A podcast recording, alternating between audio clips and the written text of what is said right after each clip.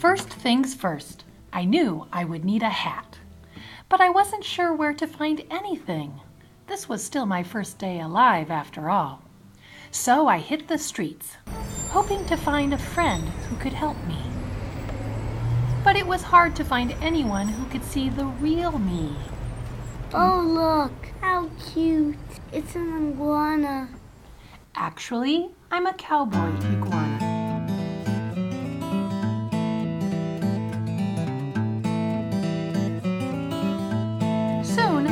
Came upon a hat store and found exactly what I needed.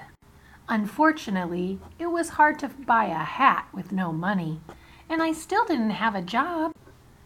The man at the hat store agreed to give me a job getting my picture taken with tourists. Oh, what would my mother say if she knew? What would your mother say? At first, it was embarrassing.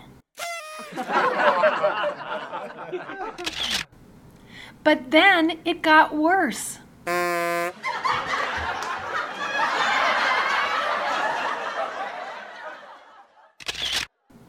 And worse.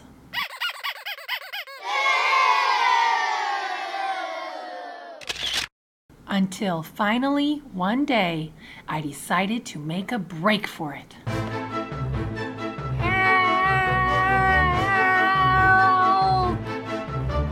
And I ran smack into a little boy, not much taller than myself. The boy saw me. Me, the real me, the me inside of me. Look, Dad, it's a cowboy iguana. It was the beginning of a long and beautiful friendship. Can we actually take him home? With plenty of roping Yeehaw! and plenty of riding Giddy up! And plenty of singing. Get along, little doggies.